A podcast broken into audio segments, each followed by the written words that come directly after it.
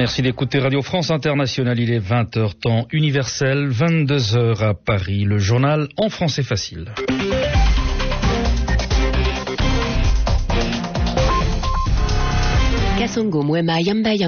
Avec Dominique Tenza, bonsoir. Bonsoir.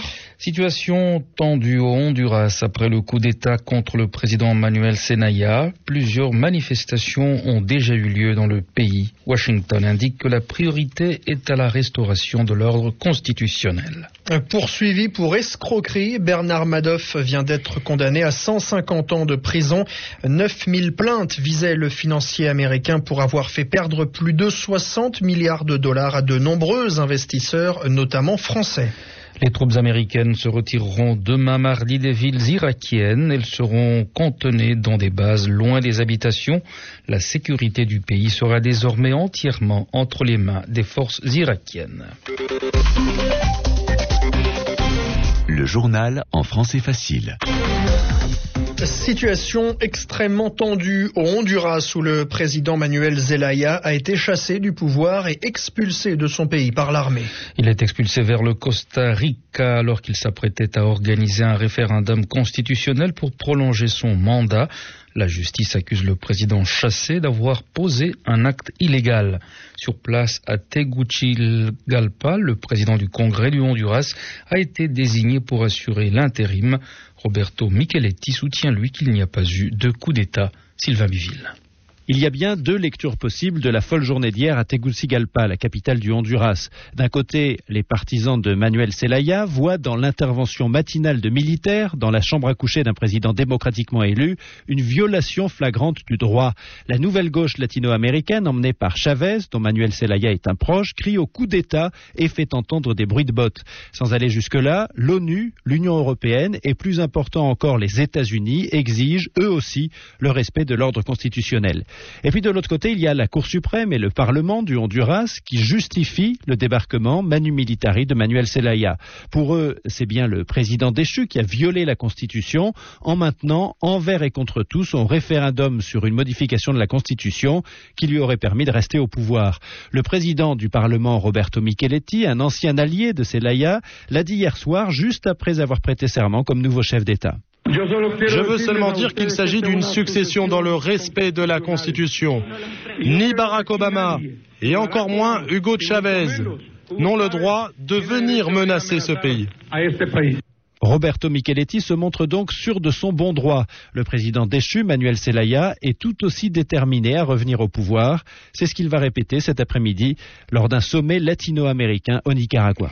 L'Assemblée générale de l'ONU se penche sur la question ce lundi. En attendant, les pays membres de l'ALBA, Alliance bolivarienne pour les Amériques, réunis en sommet à Managua au Nicaragua, ont décidé de rappeler leurs ambassadeurs au Honduras. Lourde défaite électorale pour le parti au pouvoir en Argentine. Aux législatives de mi-mandat dimanche, la présidente Christina Kirchner a perdu la majorité à la Chambre des députés et aussi à celle du Sénat.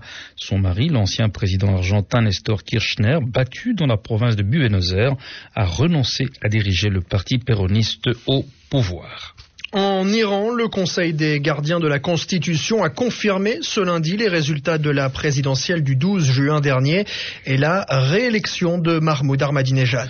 L'organe législatif suprême iranien a effectué ce lundi un nouveau comptage portant sur 10% des bulletins de vote de l'élection présidentielle du 12 juin dernier.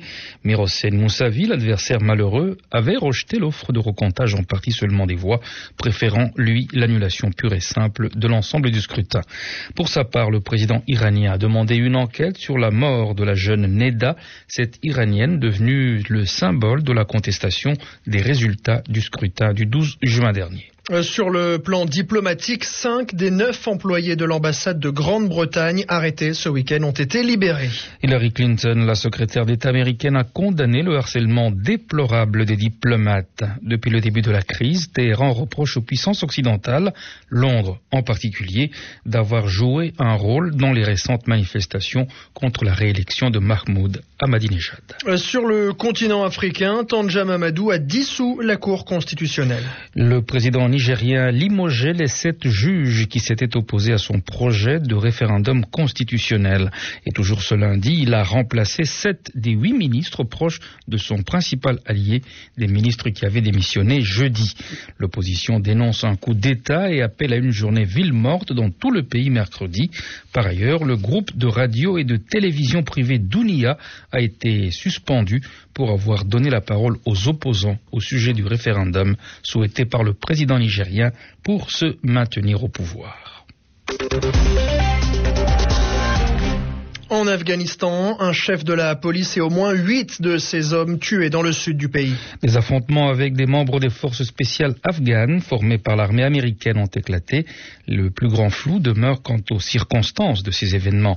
Mais à en croire l'agence Reuters, les soldats auraient fait irruption dans le bureau du procureur de Kandahar pour emmener de force un prisonnier, provoquant ainsi l'échange de tirs. Aux États-Unis, Bernard Madoff, 71 ans, a été condamné aujourd'hui à 105 50 ans de prison pour escroquerie par un tribunal de New York. Le financier américain a été visé par quelques 9000 plaintes pour avoir fait perdre plus de 60 milliards de dollars à de nombreux investisseurs à travers le monde. Devant la barre, Bernard Madoff a présenté ses excuses aux victimes.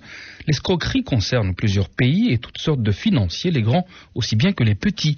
Pour Thierry Ottaviani, président de SES e Petit Porteur, la condamnation de Bernard Madoff ne devrait rien changer à la situation des petits épargnants français qui attendent d'être remboursés c'est tout à fait normal que les personnes qui ont commis de tels actes soient punies.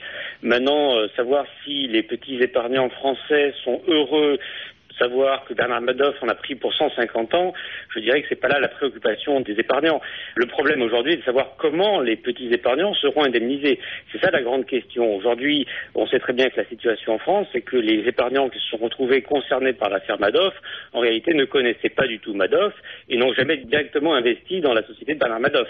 Cela s'est fait généralement en passant par des fonds, donc en passant par des intermédiaires, et on peut largement penser que, en fait, Bernard Madoff n'est pas le seul escroc, n'est pas en tout cas la seule personne à avoir escroqué les petits épargnants. Et pour que l'affaire Bernard Madoff euh, puisse toucher autant de personnes euh, sur la planète, il a fallu qu'il y ait bien évidemment des complices. Donc la condamnation de Bernard Madoff à 150 ans, évidemment, c'est une bonne chose, mais on peut tout à fait regretter qu'il soit la seule personne condamnée, puisqu'on sait très bien qu'il n'est pas seul.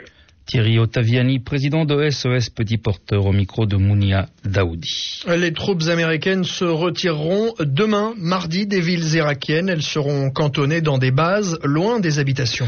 La sécurité du pays est désormais entre les mains des forces irakiennes. Alors question, seront-elles en mesure de maintenir cette sécurité et surtout la stabilité dans le pays?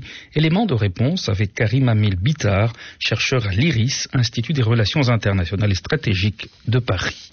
Aujourd'hui, la grande question qui se pose, c'est précisément celle-ci, c'est de savoir quel est le véritable degré de préparation et d'efficacité des forces irakiennes qui vont se substituer aux Américains. Il y a donc 750 000 Irakiens, 250 euh, 000 soldats et 500 000 policiers qui vont assurer désormais la sécurité. Ils ont suivi des formations accélérées. Les États-Unis se sont inspirés pour les former de méthodes qui avaient été éprouvées en Colombie ou au Salvador. Le problème est que les troupes américaines avaient réussi plus ou moins à réunir sous leur houlette des éléments sunnites et chiites, des éléments de toutes les communautés ethniques et de toutes les confessions.